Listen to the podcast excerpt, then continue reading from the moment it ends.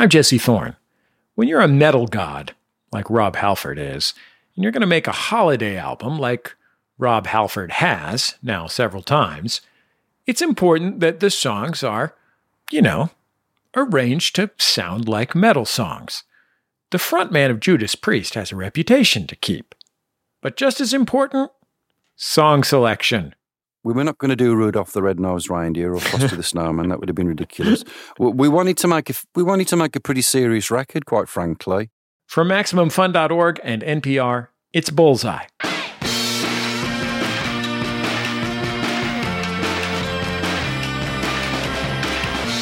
On this week's Bullseye Holiday Special, more with the legend Rob Halford, the most delightful man in metal, plus Mickey Dolenz from the Monkees, and much more.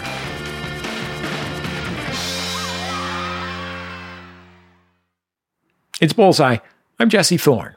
We're celebrating the holidays this week, and who better to kick things off to get us into that holiday spirit than Rob Halford?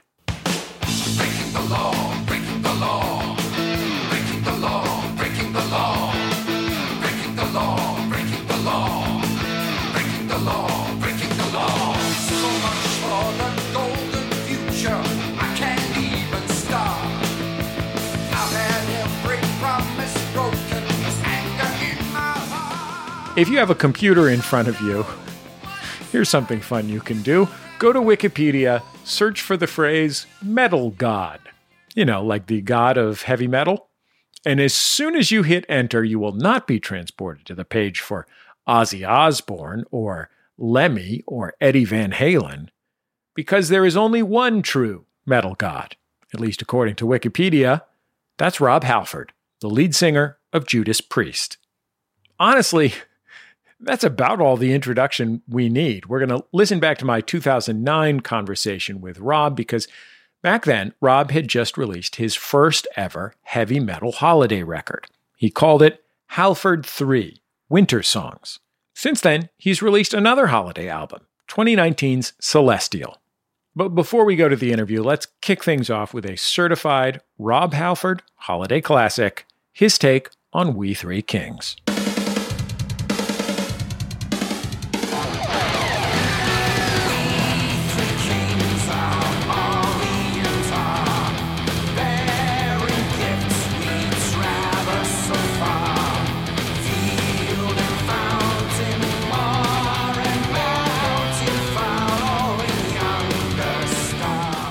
Were born in 1951, which means that um, when you were finishing high school and and you know you were in your late teens, it was just as uh, heavy rock music was emerging from uh, uh, early rock and psychedelic rock.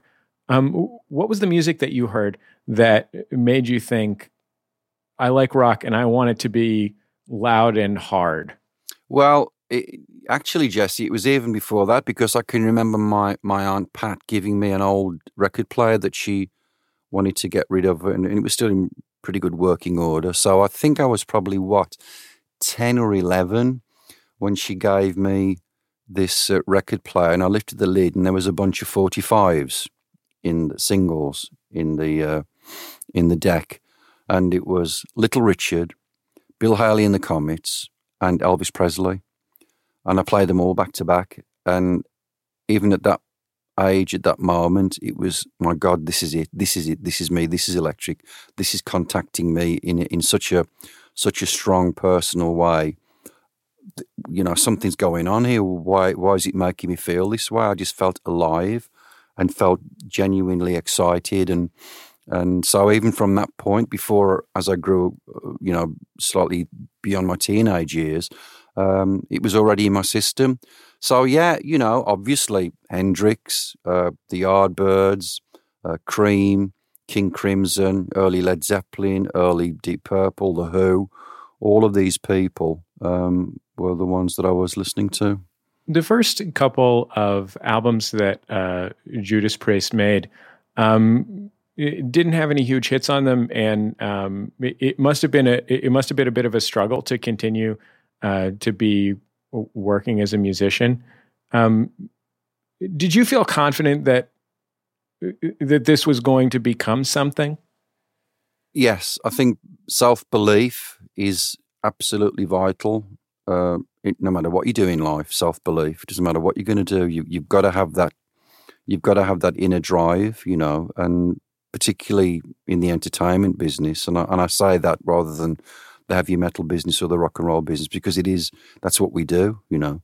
Um, there are so many pitfalls and there are so many days where is it worth it? I'm going to give up. This is crazy. I'm not getting anywhere. That really puts you through, again, that kind of apprenticeship period of look, if this means so much to you, you will do anything that you need to do. You will go through whatever you need to go through.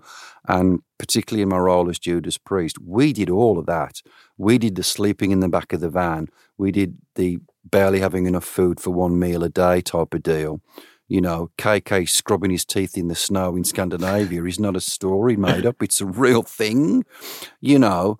And um, and the first record that we made, Rock and Roll, it was called, our first label, we went to them and asked them for, I think it was like $20 a week each to survive because if we didn't have that, we'd have to have second second uh, sources of income, and they turned us down flat. So right through the the early part of the band's career in Priest, especially, we were doing multiple multiple jobs, you know, to just to pay the bills and and put some food in your stomach. But the, most of it went into into equipment, obviously, new strings, new drum skins, uh, a new mic, whatever it was. Um, you have to you have to really figure that out. You really have to figure this out right at the early stage. The thing is, what happens there is your, your, your early music is probably sometimes the, your best music because you've got nothing to lose. You've got nothing to lose. You're not famous. You know, you haven't got a gold record. Haven't got a platinum record. You, you're not playing in front of thousands of people. So your creativity is coming from a very pure source. So now, uh, you know, in my 38th, 39th year of being a professional musician, I look back at those early days with a lot of fond uh, memories. You came out in the um, in the early '90s. When and, and to what extent were you out as uh, gay to your friends and, and your family and the and the people that you were working with in Judas Priest? Well, it, with family, it was never discussed. It still isn't discussed now. and I've um, m- me and my partner have been together for 15 years. Um, you know, it's like the elephant, the elephant in the living room type of deal. I love my family dearly and they respect me as much as I respect them. And that at the end of the day is the issue, isn't it? It's respect. Respect each other for who we are. We're all different. Different sexual orientation, different religion, different colours of the skin, different jobs, different social strata. It doesn't really matter. If the respect is there, you know, we can get through a lot of things in life. But with me, you know, being a metalhead, being in a in a in a in an essentially and to some extent still essentially homophobic realm in music.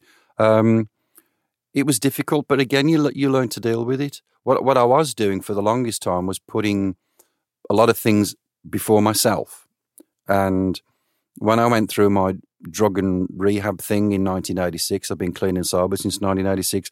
I was taught you've got to put your own house in order first. You've got to really. It's not being selfish. You've got to get yourself kind of figured out, and then everything else will not necessarily fall into place around you, but at least you can take care of other things, but look after your own needs first. And and I, I, thought that's is that the right way to live? But it is. It's the only way you can remain sane and sensible, and in the and in the end, connect and be helpful and useful to other people as and when you need to. So.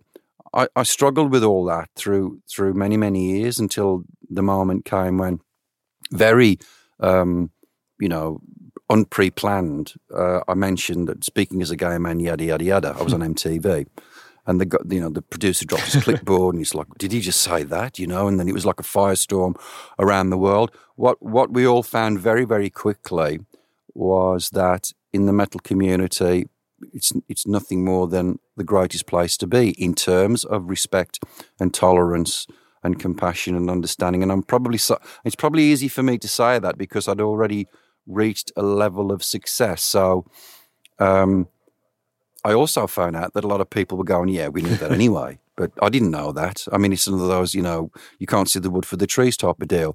Um, I need to backtrack slightly and, and address that that statement about homophobic metalheads. That's not entirely true. That's not painting the whole picture.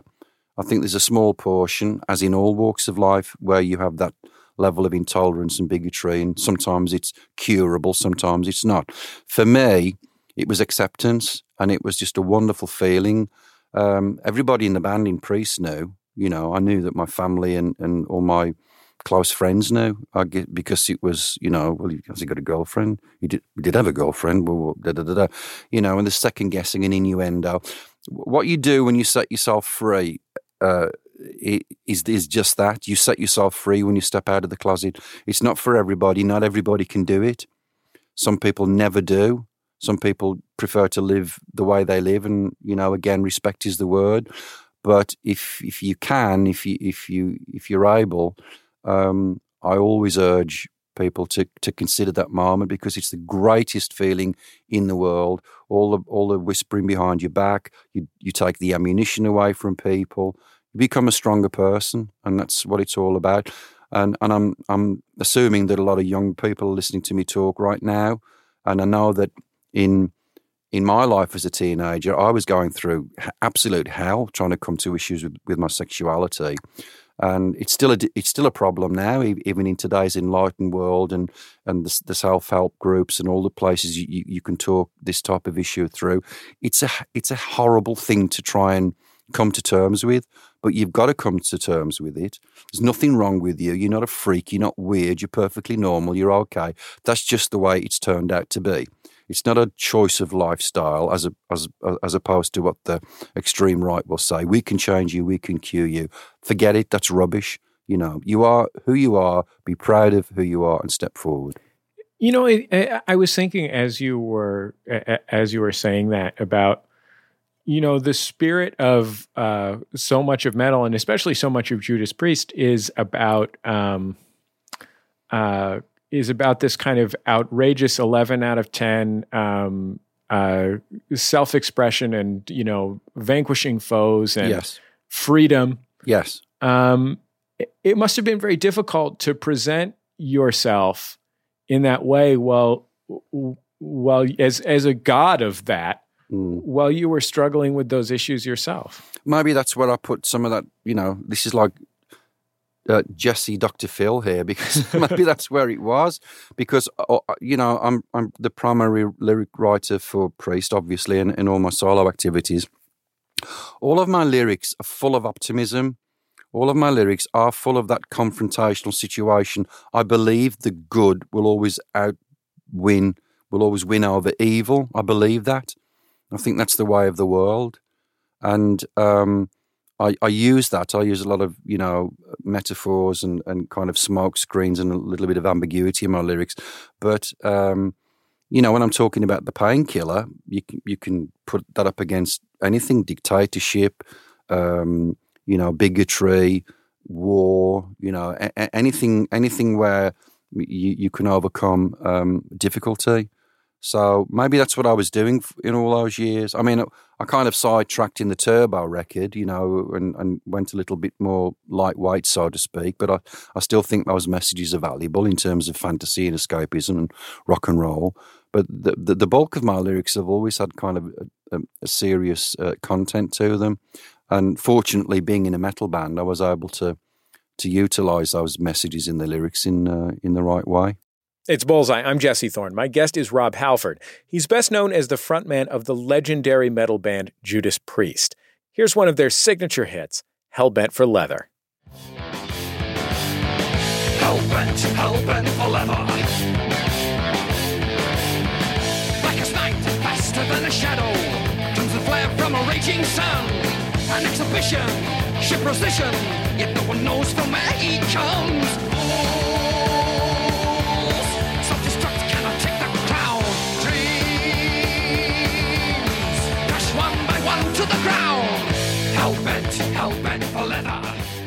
Starting in the late 70s with uh, one of your signature hit, hits, uh, Hellbent for Leather, you, you started in wearing essentially, I don't know, I like basically something between biker clothes and S&M clothes. um, and doing things like you know riding in on a motorcycle and all these all these crazy things. Um, eh, when did you first start thinking like, you know, what would be great for this band? Like if we just went to the uh, bondage store and just bought some crazy stuff. Well, that's the only way. In those days, that, that was the only way you could get that kind of gear. Mr. S in London. I think he's still there, actually.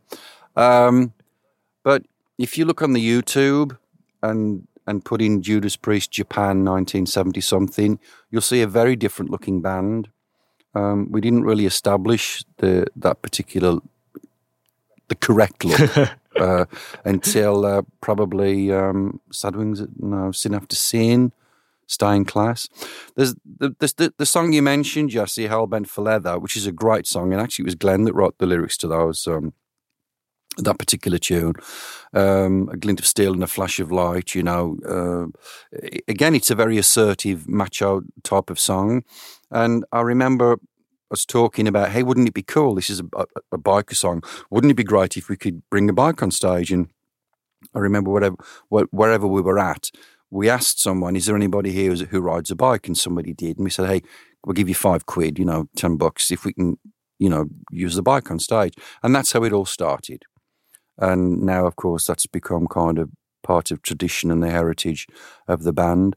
And and so suddenly, heavy metal music, the sound, the power, uh, the dynamic, the aggression, uh, all of the great um, aesthetics of of metal had a look. So now, when you see somebody walking down the street, they're not going to be decked out like we are on stage. But if you, you see somebody and you go, "There's a metalhead," you know, the attributes with the studded belts and the chains or whatever, the, the wristbands. That's your, um, those are your colours, so to speak.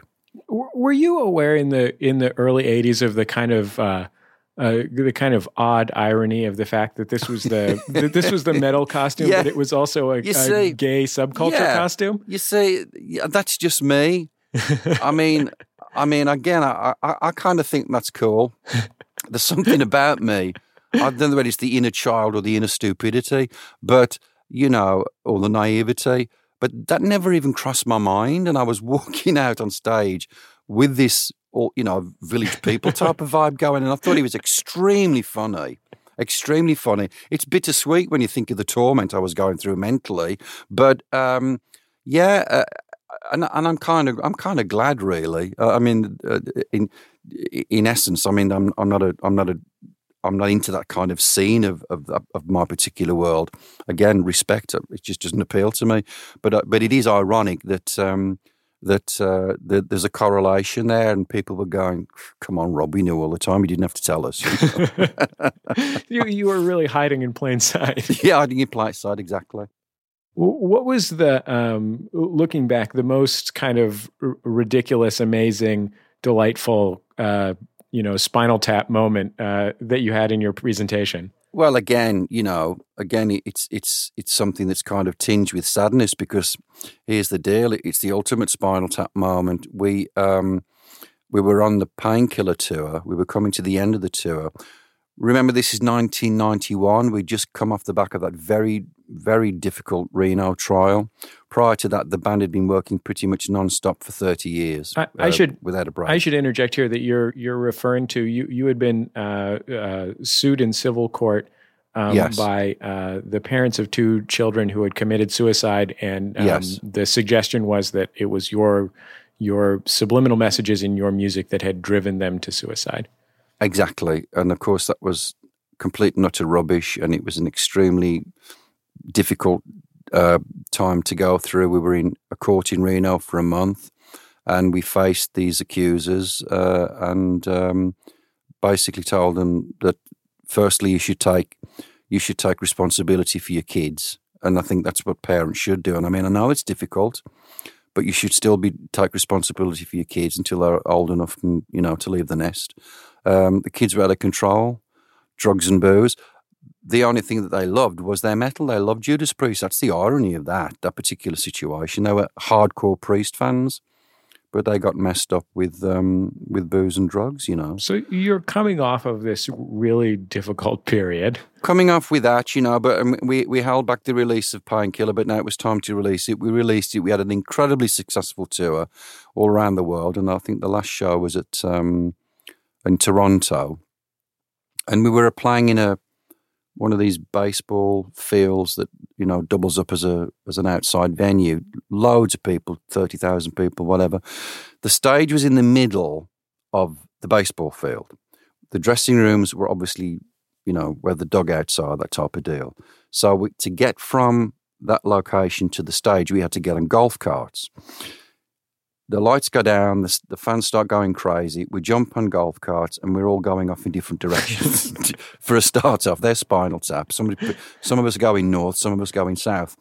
We eventually somehow get to the stage while the intro tape is running. I dash up, get onto my Harley Davidson, which is under the drum riser, at a cue in the intro tape. These pneumatic steps come up underneath the drum riser, and I'm able to roar out on the Harley. Everything was going to plan until suddenly somebody somebody else. We can't find KK. We can't find him. We've got to stop and start again. Well, that's what we were attempting to do, but nobody told me this. So I roared out on my bike. The guy that operates the stairs was bringing him back down. So I just belted into the bottom seat, uh, uh bottom set of stairs rather. I, I don't know how many miles an hour. Knocked myself double back, you know, gymnastics, Beijing, landed on my back underneath all this smoke and dry ice. The bike's fell, fell fallen to one side, almost on top of me, and I'm, I'm practically, I'm literally knocked out.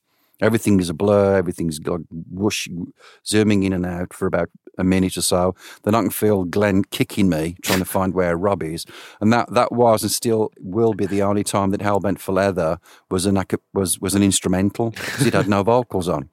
So there it is. That's that. I mean, how more Spinal Tap can you get than that? I sh- you know. we should say too that you were knocked unconscious, but you finished the show. Yeah, I, I did. I well, you know, the show must go on, as Freddie Freddie Mercury used to say. It's Bullseye. I'm Jesse Thorn. My guest is Rob Halford, lead singer of Judas Priest.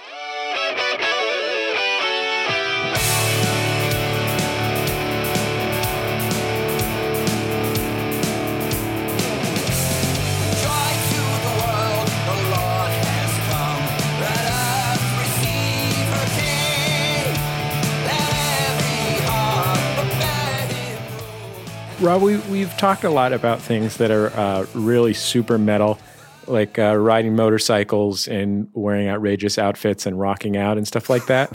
yes. Um, uh, on uh, probably towards the bottom of that list is Christmas. Yes. so, well, actually, it's on the top of my list right now. Thank you.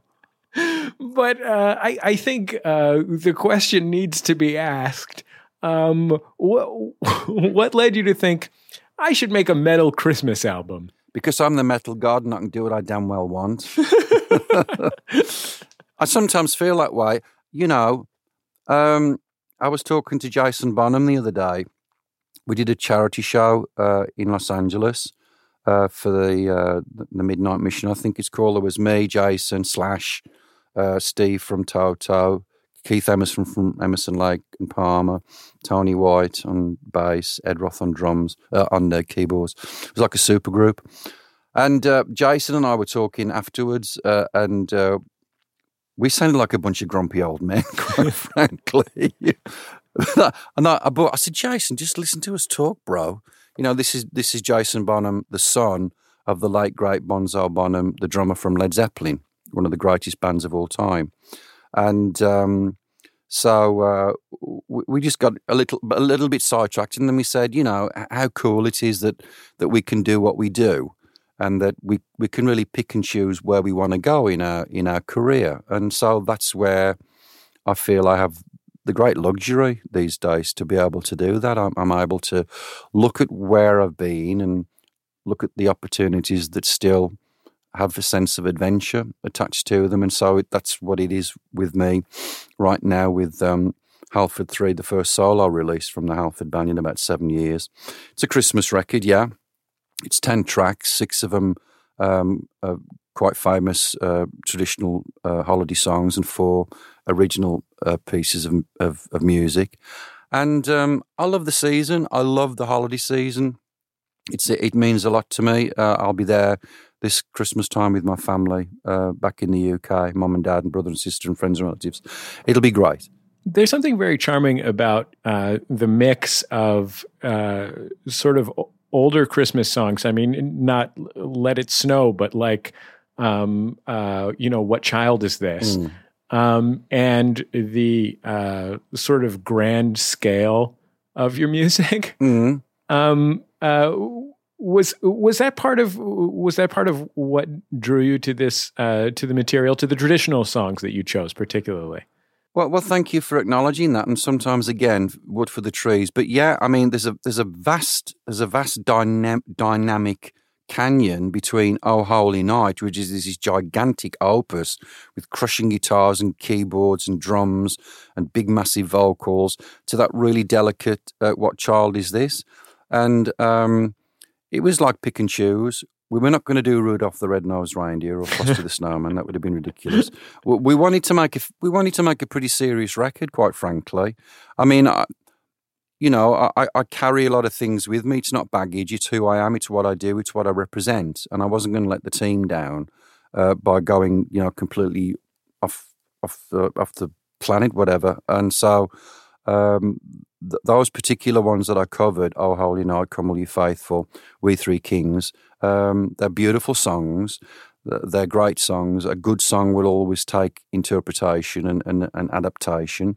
So you're able to put your own kind of impression and your own signature, whatever you want to call it, onto the piece. And uh, it was it took a took a bit of a time to figure out where we were where we were going to go in in covering those those beautiful um, beautiful tracks. And then the others, the other tracks, the originals, were kind of spontaneous uh, pieces that came together just because it was such an inspiring uh, recording session. But this is me, you know, it's the metal god for the holiday season, and uh, there it is. Rob Halford, everyone. His two holiday albums are Winter Songs and Celestial, both classics in the heavy metal holiday genre. Rob Halford also wrote a book earlier this year. It's called Biblical Rob Halford's Heavy Metal Scriptures. It's full of words of wisdom from the metal god himself. Look, I, you just heard Rob Halford. I don't have to endorse Rob Halford, but one of popular music's most delightful human beings.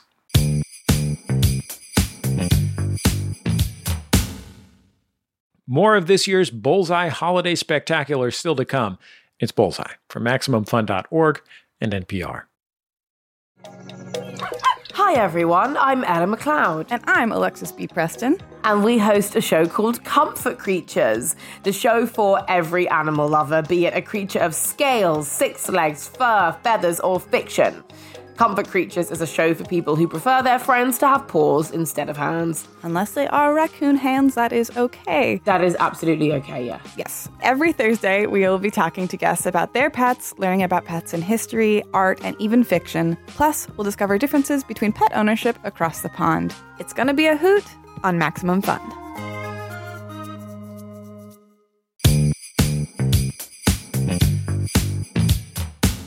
Welcome back to Bullseye. I'm Jesse Thorn.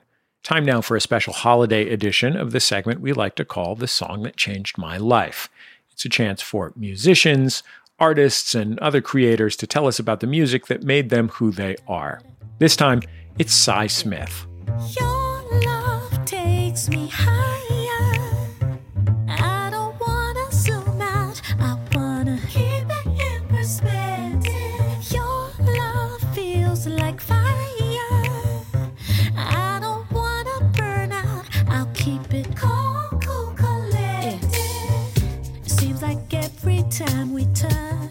Sy Smith is a brilliant singer songwriter and producer who lives here in Los Angeles.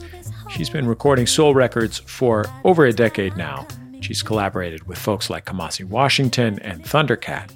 She's also an immensely in demand backup singer. Name a great, she's sung with them Sheila E., Chaka Khan, Usher, Whitney Houston.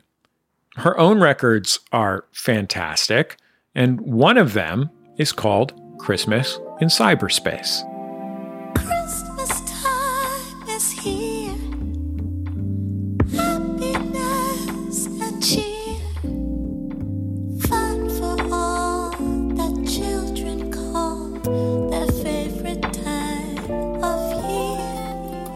That's cyberspace with an S, as in Sy Smith. When we asked her about her Christmas album and if any of the songs on it had a story we could talk about with her on the show, she talked about my favorite things. And she certainly did not let us down. We won't waste any more time before we get into it. Here's Sy Smith. The first time I heard my favorite things was in the movie The Sound of Music, of course. Raindrops on roses and whiskers on kittens, bright copper kettles and warm woolen mittens, brown paper packages tied up with strings. These are a few of my favorite things. I think the first time I saw The Sound of Music, I was about six or seven years old. I was in my mother's bedroom watching it on TV uh, in our apartment in Hillcrest Heights, Maryland. Cream colored ponies and crisp apple strudels, doorbells and sleigh bells and schnitzel with noodles, wild geese that fly with the moon on their wings. These are a few of my favorite things. You know, that melody caught my ear because it was such a distinct melody. Um, as a child, that melody just sounded like a dance to me. It just sounded like la da da da da. It just sounded like a dance. if a dance could sing, that's what it would sound like. These are a few of my favorite things. When the bites, when the bee stings, when I'm feeling sad, I simply remember my favorite things, and then I don't feel so bad. Even on paper, when you look at it, it looks like a dance, you know? Um, and the things that she was singing about were quite abstract to me, you know, cream colored ponies. And, you know, like I, I, didn't know anything that she was talking about. I didn't know what a schnitzel was, but that melody made me want to know, you know.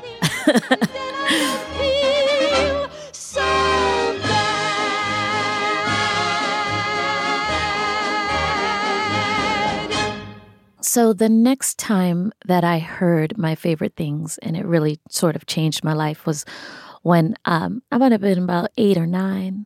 I had an aunt, my aunt Bobby, in Teaneck, New Jersey. She had a little radio in the kitchen, and the Coltrane version came on the radio.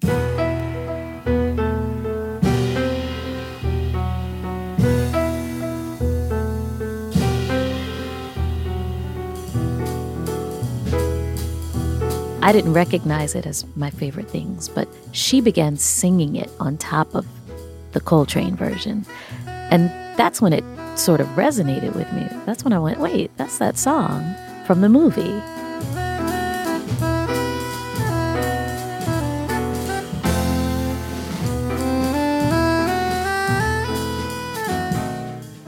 I hadn't seen the movie repeatedly, so I didn't walk around singing the soundtrack of, you know, the sound of music. But when she sang it, it just reminded me of that song. And all of a sudden, I don't know, like it made sense to me. You know what I mean?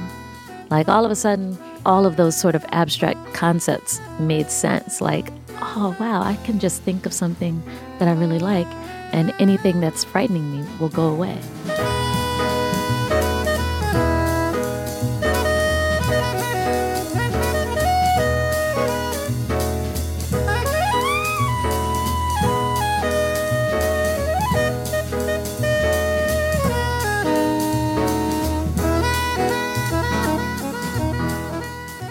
I wasn't listening to jazz at all when I was a kid. And that was the thing. When she started singing this on top of this, it made all of a sudden jazz accessible to me. I think at that point, jazz was just sort of, you know, music that that older people listened to. It wasn't something that I would go and put on the record player, you know. But when she started singing it, I was like, "Oh, jazz is something that you can sing along to. Jazz is something that, you know, you can sort of interpret songs that you already know. Jazz is a can be a template. That that was sort of a new understanding for me. Like it was all so it was a discovery.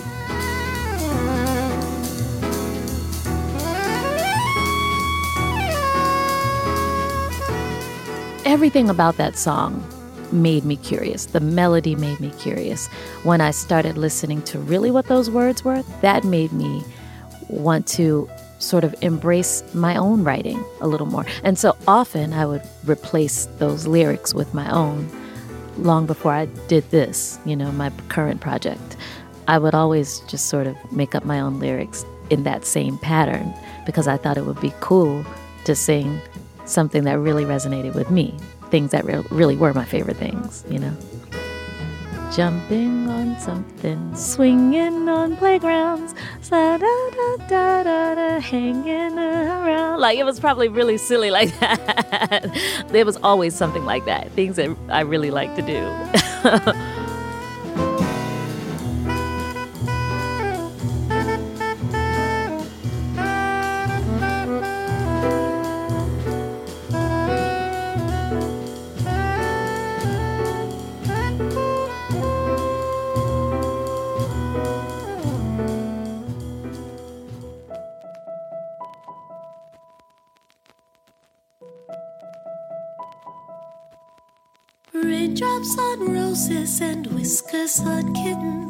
So, yeah, when I decided to do a Christmas project, I knew I wanted to record my favorite things. That had been on my mind for 20 years. These are a few of my favorite things. to, to finally sit down and record this song, it was the easiest thing to me because I felt like I've been thinking about this for so long. So it didn't take me long to sort of even rewriting the lyrics. That was like, I did it in the car on the way to the studio. Shoes with fat laces and oversized glasses. Watching my people rise up from the ashes. Sharing a smile with that guy on the train. and I didn't have to think too hard because I think those items had been sort of running around my head on and off for the last 20 years.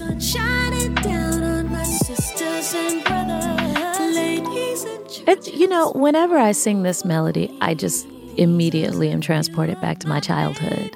That just because the melody, you know, Rodgers and Hammerstein, they just created something so beautiful with that lilting melody. It just lilts like a, like, I don't know, what lilts in nature?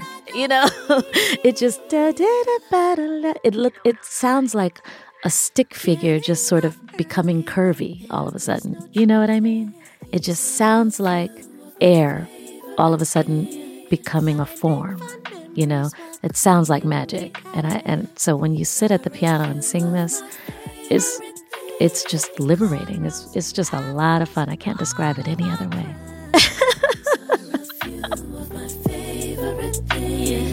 Knowing you can't keep a good woman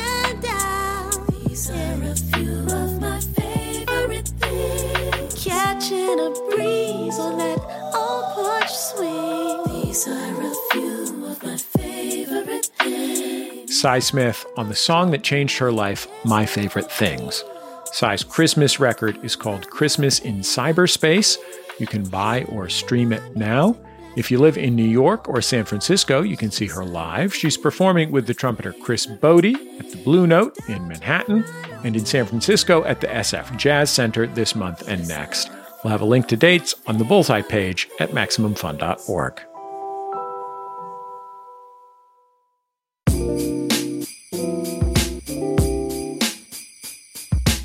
It's Bullseye. I'm Jesse Thorn. My next guest on our holiday special is Mickey Dolenz of The Monkees. The Monkees was, of course, a TV show that aired from 1966 to 1968, a Hollywood version of A Hard Day's Night. Four lovable goofs in a band playing songs, bumming around LA, solving mysteries, and of course, spending the night in haunted houses. The band members, Davy Jones, Mike Nesmith, Peter Tork, and Mickey Dolenz, weren't a band before the show started. They auditioned for their parts. Most of them didn't really play instruments at the time. But man, they sure had some absolutely legit all time hits. Take the last train to Pottsville and I'll meet you at the station. You can be here by 4.30 cause I've made your reservation. Don't be slow. No, no, no, no, Honestly, those records were so good that it's no surprise that the band lasted a lot longer than the show. They learned their instruments, they started writing their own great songs, the whole deal. When I talked with Mickey Dolenz in 2017, the Monkees had just recorded their 13th studio album, Christmas Party. It's a holiday record full of standards and covers, even a few originals. It's got contributions from Rivers Cuomo, Peter Buck, and others. Here's the lead track on the album with Mickey on lead vocals. It's called Unwrap You at Christmas.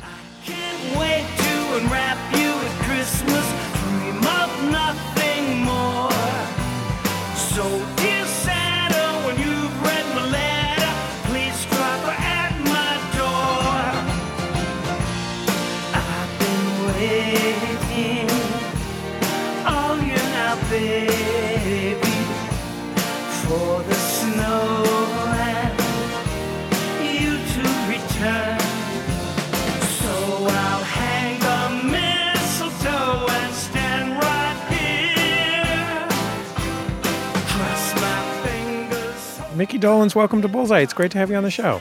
Great to be here. I am such a big fan of you, your show, uh, well, actually, all of NPR.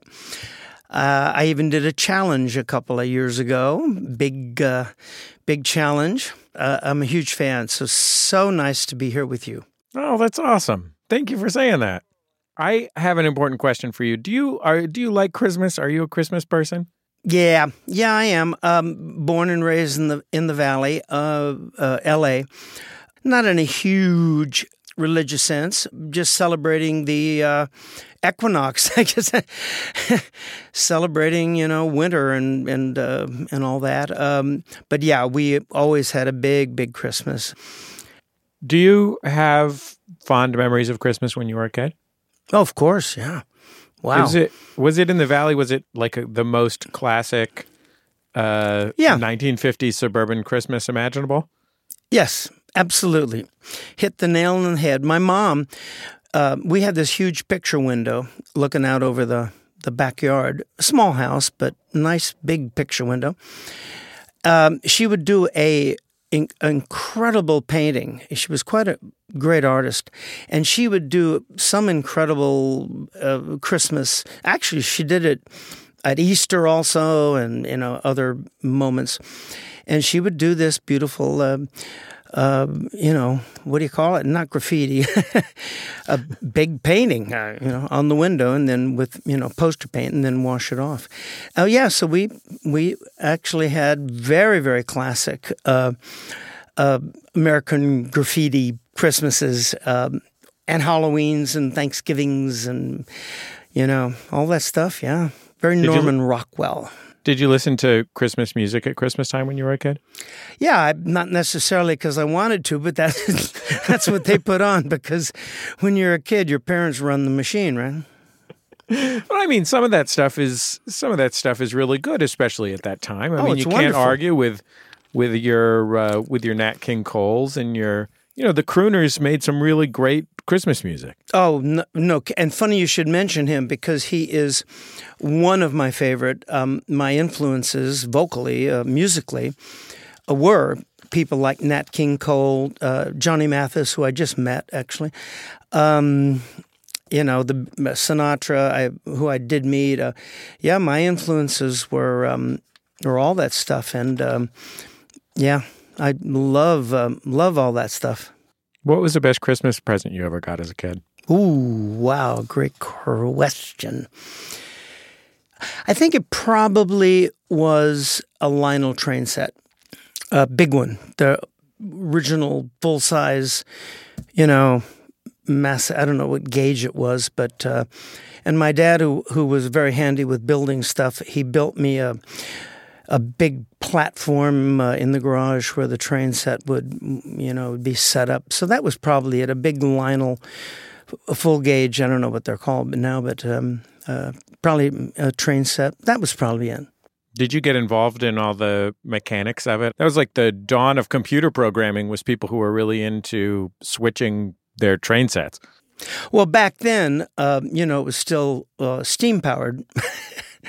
it was we had to actually put real coal in the in the engine. Um, I've always been very, very uh, into building stuff. I have a actually a, a, a woodworking furniture company with my daughter called Dolenz and Daughters Fine Furniture, and we we make handmade. Uh, uh, Real high end kind of custom furniture stuff in a, w- a workshop that I have. I've always been into it. My dad was, and over the years, I I got into it even deeper and deeper, and um, and now I have this business, and um, I, I do it for the love of it, you know. And I was going to be an architect. That was my plan. Really? Because you started acting as a kid. I mean, both your folks were actors, if I'm remembering correctly. Did was that like the family business, or was that something they were trying to keep you away from? No, quite the contrary. It was the fam- family business. Um, my dad was an actor, quite successful. My mom was a singer actress until she started having kids, and then uh, uh, uh, she became a stay-at-home mom, which thank goodness for us, uh, uh, of course. Um, it was wonderful. Um, but my dad did real well. Um, signed to Howard Hughes, uh, of all people, for a while, and um, I, I had my first television series when I was ten. Uh, it was called Circus Boy. It was on NBC, um, national, you know, big network show in the fifties, about 1955 around that time of Rin Tin Tin and F- Flick and Fury and all that. And um, did very well. We ran uh, two or three seasons until I kind of outgrew the part. And then my parents very wisely, and by the way, they had never pushed me into it. We weren't that kind of Hollywood Beverly Hills lifestyle, which is fine for some. You know, eyes and teeth, honey, eyes and teeth. Um, I was brought up in the valley and in a very rural uh, suburban environment. You know, I would come home from shooting on the set, and my father would say, "You have to clean the pool." Um, had horses on the property, and you know things like that. So uh, uh, he was from Italy, off the boat from Italy, and my mom was from Texas. So they were kind of no nonsense people, and and didn't let me get away with. Uh, well, I was going to say, but I won't because Because you know what a classy operation I'm running here. So no, um, they never. I don't ever remember being, you know, pushed and hassle, you know, any sort of uh, uh, pressure at all. Did you like it? I mean, was Yeah. it something that you really wanted? No, I followed in my father's footsteps. uh, But how could you not like, you know, being well? That series, Circus Boy, was this kid. Uh, the the spine of it uh, was that it was a orphan kid at the turn of the century who'd been adopted by a clown in a circus. And they took care of him, and he turned out being the one that would also solve the, you know, save the day. So I'm living for three years. I, basically, I was living as a a 10 or 12 year old kid in a circus at the turn of the century. I mean, how can you not like that? I mean, with an, al- and animals, I learned to ride an elephant. And in fact, that was the first thing they said to me. They said, uh, uh, okay, well, you know, you're going to have to ride an elephant. And I said, okay, where do I start? It's it's kind of like when I got the Monkees. They said, well, you're going to be the drummer. I said, okay, where do I start? It's Bullseye. I'm Jesse Thorn. My guest is Mickey Dolenz of the Monkees. We have a clip of Circus Boy, uh, the show in which you starred uh, as a pre adolescent, or I guess an adolescent. It was, as you mentioned, about a young man whose parents were killed in a trapeze accident. Your character was named Corky, Right? adopted by Joey the Clown, played by the late Noah Beery Jr. And in this scene, Corky is the water boy to Bimbo, the baby elephant that we've discussed. And uh, in this clip, uh, Corky uh, Corky is there with Bimbo and Joey. Your teeth after every meal. Because if you ever got a toothache, that'd be too bad. Hey, Corky, have, have you seen JoJo anyplace?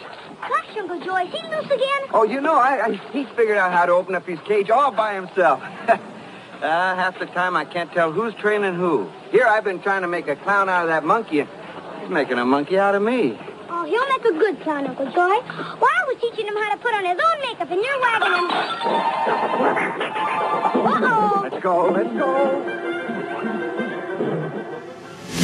Oh, you're so cute.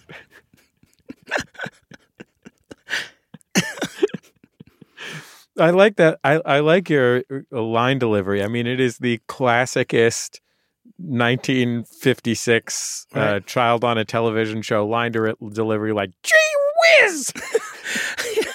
Yeah, absolutely right. I ended up doing a lot of voiceovers in the 70s over cartoons and it was that same kind of thing. You know, it was I was like always the kid named Skip eh, doing Hanna-Barbera cartoons going, "Whoa, no! Look out. Here we go." Whoa! We'll wrap up with Mickey Dolenz of the Monkees after a quick break. It's Bullseye from MaximumFun.org and NPR. Hi, everybody. My name is Justin McElroy. And I'm Sydnee McElroy. Dr. Sydnee McElroy. That, that is true. It's important in this context because we host a medical history podcast called Sawbones. Oh, I thought we were going to, we should have worked on that. Sawbones. Sawbones isn't afraid to ask the hard hitting questions like Are vaccines as safe and reliable as they want us to believe? Yes. Do I have to get a flu shot? Yes. O- okay. Is science a miracle? No. We have a lot of great history for you and a lot of laughs. And sometimes the history is so bad that there's no laughs. But You'll learn something, you'll feel something. and it's always Sawbones. That's right. Every week on MaximumFun.org.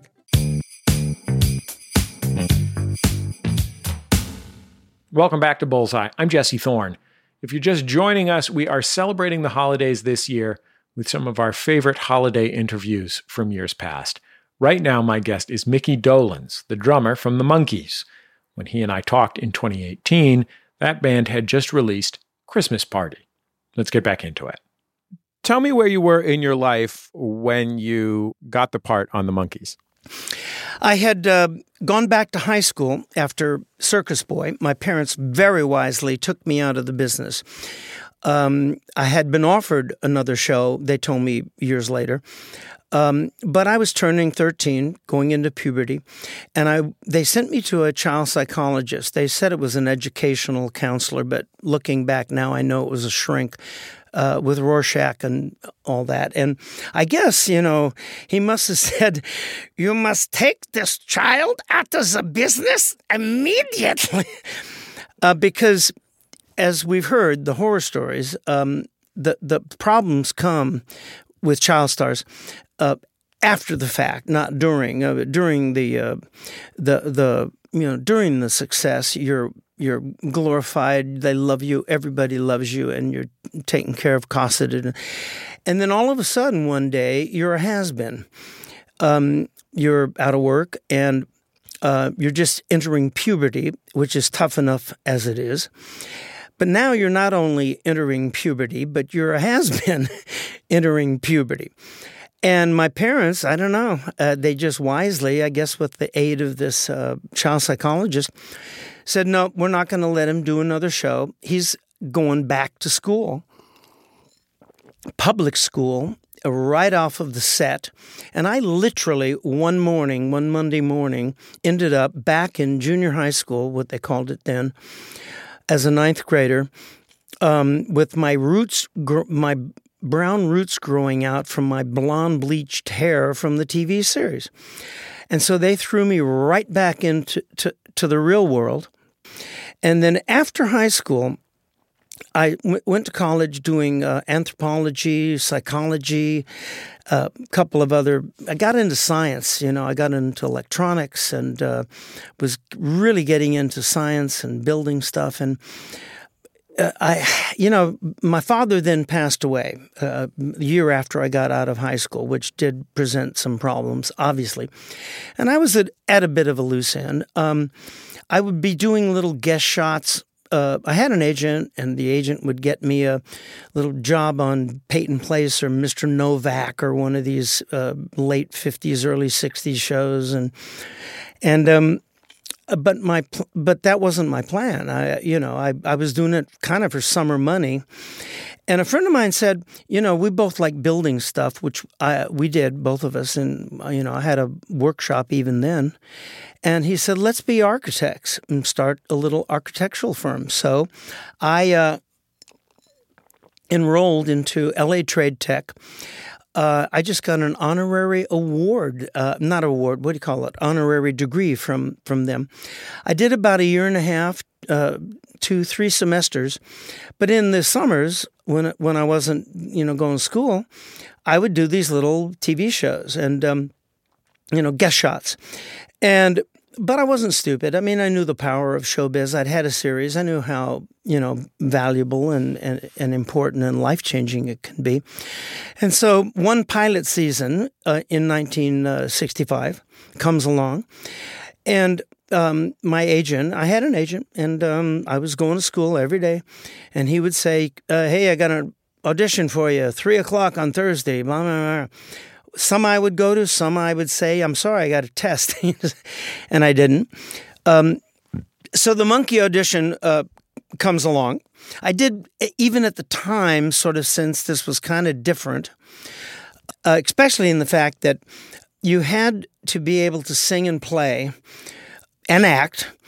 Uh, to get into the audition or get through it. Um, uh, so clearly, they must have had in mind at the time that they were going to kind of, you know, create this sort of, you know, real uh, musical entity, I guess.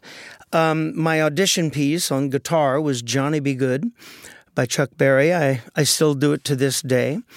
Um, and then there was acting and scene study and improv. And the improv I had the most trouble with uh, mostly un- uncomfortable, uh, and I am still to this day um, uh, with improv because I was raised, you know, to learn the script, read the lines, and show up and do the scene and go home. And so the audition process was quite uh, extensive. Um, but my agent calls and says, uh, "You got the pilot." But and I was in school studying to be an architect, and I said, "Great!" And I took off ten days to do the pilot, and then I went back to school because I knew that nine out of 10 pilots don't sell. And I wasn't going to take a chance. So I went back to school studying to be an architect. And uh, then when uh, we got the order for the first season, the 26 episodes of the first season, I then then I decided I better quit school.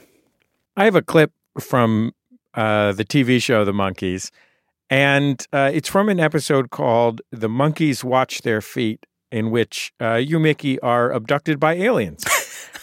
um, in a classic Monkee storyline. Yeah. Uh, so we're about to hear you. You are on a. You've been beamed, beamed onto a flying saucer. You are then cloned by the uh, blue blue skinned captain and his assistant. Then your evil, evil robot double is unleashed back into the world to spy on the other Monkees, Peter Tork and, and Michael Nesmith. Right. Let's take a listen. Hey, Mickey, isn't that a spaceship over there? No, it's the powerfully persuasive argument of the space alien. What does a spaceship look like? Well, I don't know. I never saw one before. Then how do you know it is a spaceship? He's right, man. Probably some new drive-in. Another way to recognize an alien is to take note of strange behavior. Just take some notes on this next scene. Hello, Bunny. I'm here in enemy head headquarters. They have harmonic destructors here, like we do on Zlotnik, when they use them, they emit terrible and ah, horrible sounds. they also have insufferable tortures here on Earth. Whenever a pussycat cries, they tear off its head. Definitely not. Then they holler in its ear. And then they put the head back on the body. I don't know how it stays alive. Mickey? Mickey, who are you talking to just then? No one. Well, well, you're acting very strange, you know. I'm not acting strange. I'm acting perfectly normal. There's nothing strange about me. Don't tear off that cat's head again. I can't stand it. It is a lot of nonsense for a television show in the mid 1960s. Oh boy, a lot. But you know, uh, interesting. You should say that. If you look back, and I've studied it, I've done lectures now. People have asked me, you know, for years, you know, what was it? How was it? How did it happen? It it wasn't that. Um, if you look back, it it really wasn't that. Um, I don't what's the word. Um, uh, I guess uh, uh, surprising because the producers had made some very clever early on decisions when they were doing their Bible, uh, which is the, the essence of, of a show. For starters, And funnily enough, I was just listening to an interview you did with Eric Idle, who I know have known for years, and he was talking about Monty Python's, and he mentioned how the humor was not topical. The Monkees' humor was not topical, nor was it satirical. And I think that's one of the reasons why the Monkees and Monty Python and I Love Lucy and other shows um, stand up for so long because they're not topical. And that was a, a conscious decision that the producers made. We're not going to talk about anything in the news this week. We're not going to do anything too satirical. Uh, it was uh, another friend of mine, uh, a guy named John Lennon. Oh, did I drop that name? I, oh, I'll grab it for I you. got it. Um, who said the Monkees were like the Marx Brothers.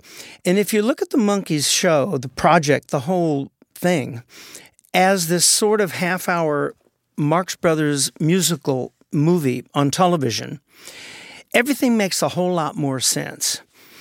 If you think of an old Marx Brothers movie where everybody ran around and, and danced and sang and had a plot and there was a bad guy and a good guy and people were doing silly stuff and you know that scene you just played could have been right out of a Marx Brothers movie. We were screened Marx Brothers movies during the preparation process, for instance. So it was not coincidental. I mean, uh, there was some thought put behind this that the show would not be topical, it would not be satirical, because that would date it very quickly. Um, and also, a very important point, I think, is that the Monkees were never successful. It was the struggle for success, because that, that I think is what endeared it to all those kids around the world um, was that we represented all those kids in their garages, in their basements, in their kitchens, you know, wherever in their garage, uh, trying to be the Beatles. And that is essentially what the Monkee Show is about. This band that wanted to be the Beatles. And on the television show, we never made it. It was always the struggle for success that that I think is, like I say, one of the things that endeared it to so many people. Did you want to be uh, lovable Marx Brothersian goofballs, or did you want to be cool rock stars when the possibility that you actually maybe could be cool rock stars uh, came up?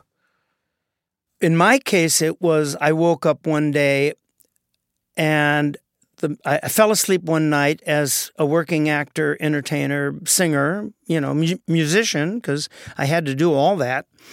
And I woke up in the morning as a cool rock star, and I had, I was like, "Whoa, when did that happen?" Um, it's kind of exemplified in a story I've told a bunch of times. Um, during the uh, the show went on the air in uh, September of 26. Uh, what what what century are we in here? Uh, in the uh, in September of uh, '66, and um, uh, we'd been filming since June or July, and recording, of course, all the time, day and night. I was doing most of the lead uh, singing, so I would go on the set from seven in the morning to seven at night, and then have dinner, and then go into the studio and record uh, vocals, sometimes two or three a night, and because they needed so much material for the um, for the television show. And um, one, uh, and then that uh, that Christmas, that uh, this time that year, sixty six, uh, they gave us a hiatus. To um, the show had been on the air since September. We'd heard that it was doing very well. We'd heard that Clarksville had gone to number one but we're working 12, 14 hours a day. In those days, of course, uh, without social media and all that other kind of stuff, you know, I'd get in my car in the parking lot and drive home and never see anybody, never interact. The fans didn't know where we were or how to found, how to find us. You know, if you just went home. And that Christmas, I um, was uh, going to drive up to San Jose, where my parents and family lived at the time, with my Christmas presents and have about a week or 10 days, whatever it was, off and a uh, little hiatus. So I get my little Christmas list together and I get in my car and I drive down to the local mall there in the valley in Los Angeles, where I'd shopped every year for decades with my family. And I get out of my car with my little list and I walk through the big glass doors. And all of a sudden, people come running at me screaming. And I thought it was a fire. and I'm holding open the door, going, Slow down, don't run, don't panic. It's so. I literally did think it was a fire and they were running at me. And I I had to leave. I was really pissed off. I had to go and give my Christmas list to my roadie and have him go do the shopping. Got in my car and had to go home. Well, that was the first inkling that I had of of what was going on. I mean, it sounds neat, but it also sounds hard. Oh, it was a lot of work. Oh boy. Each episode took three days and then start the next one the very next day. And then we started rehearsing for uh, the the concert tour because they obviously had in mind that that if this thing happened, they wanted us to be able to play, or they would not have cast people that could. They wouldn't have bothered. They would have just cast actors and done it all, everything else, uh, you know, kind of old school. They clearly had in mind that they wanted, they hoped that if if um, th- the thing happened, if if the show went, that we would uh, go on the road and and uh, record. Uh, I mean, and uh, sorry, and perform. And sure enough, you know, we did. And we, our first concert was in Hawaii, in Honolulu at the HIC auditorium, I don't know how many thousands of people were there. And I think that their plan was well, if we do it in Hawaii and it doesn't work, no one will know. We'll have three weeks before news reaches Yeah. the mainland. That's right. But it did, uh, and it was huge. Mike Nesmith, I think, put it very, very uh, succinctly uh, one, once. He said, you know, at that point, Pinocchio became a real little boy. Mickey Dolenz, thanks so much for being on Bullseye. It was great to get to talk to you. Well, I hope that was okay for you guys. Thank you. When the snowman brings the snow, well, it just Mickey Dolenz of the Monkees. Their holiday treat is called Christmas Party. on somebody's face. If you jump into your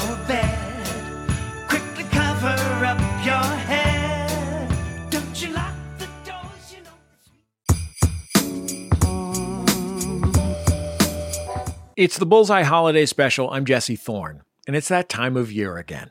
What time? Well, of course, it is the holidays, but also the time during Bullseye's holiday episode where we turn to our three favorite brothers for some seasonal wisdom. Justin, Travis, and Griffin McElroy are the hosts of the Maximum Fun podcasts, The Adventure Zone and My Brother, My Brother, and Me. The latter of them is billed as an advice show for the modern era.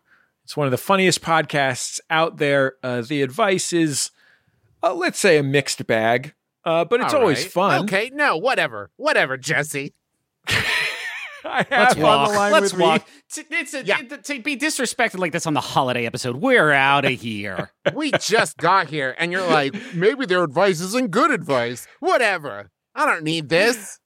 I want to set you guys up for success, not failure. Hmm. So if I'm promising great advice and you guys don't deliver, you look like fools. But if I promise a Oh. mixed bag and you deliver, Okay. then you're exceeding customer expectations. Uh, yeah, I We learned about this when I worked retail. Under promise and over deliver.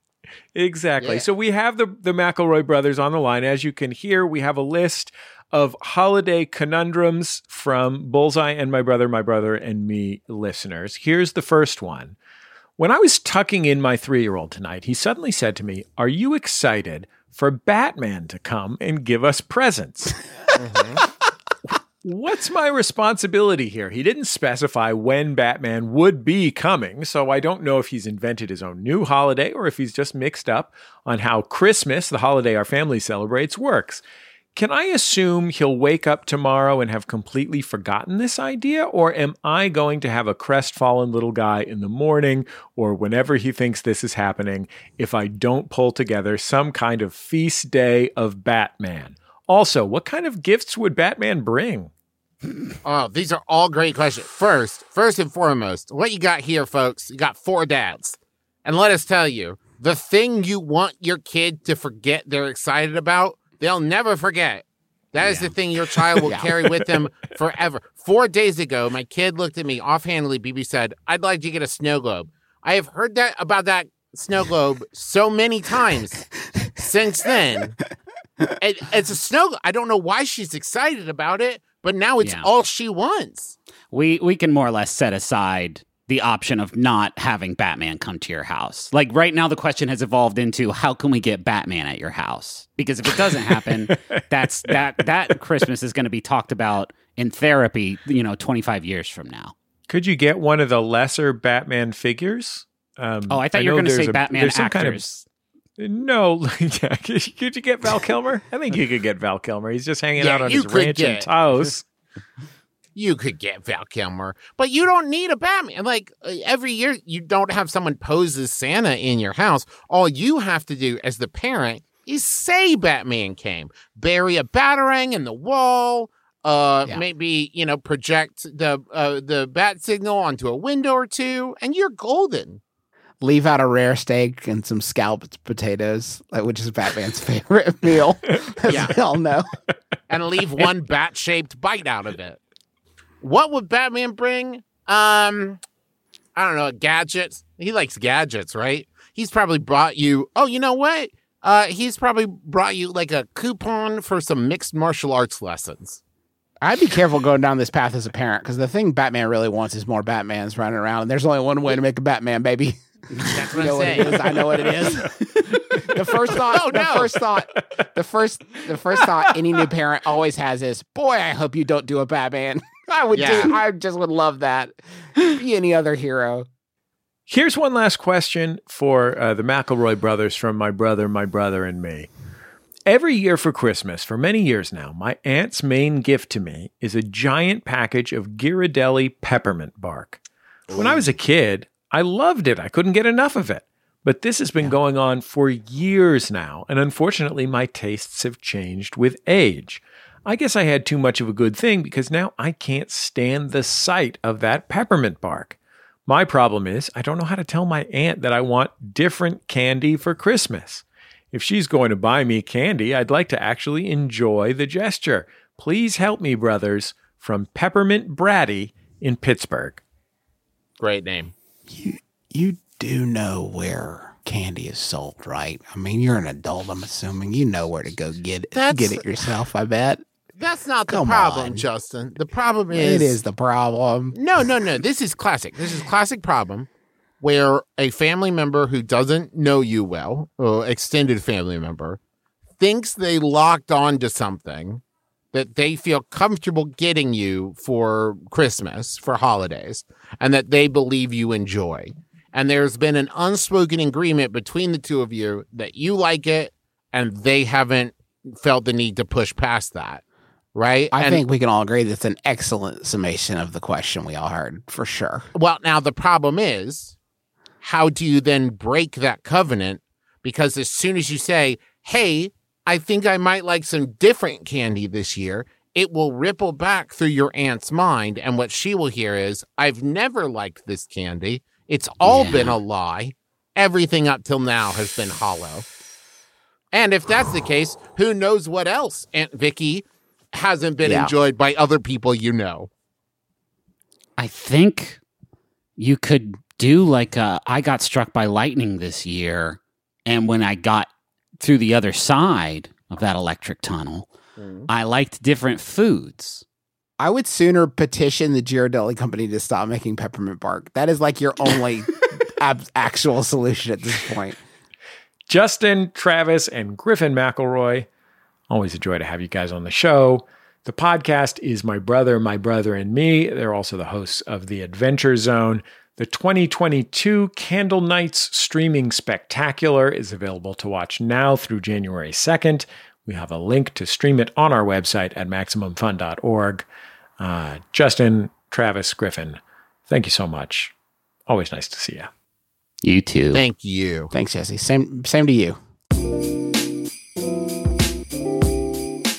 That's the end of another episode of Bullseye.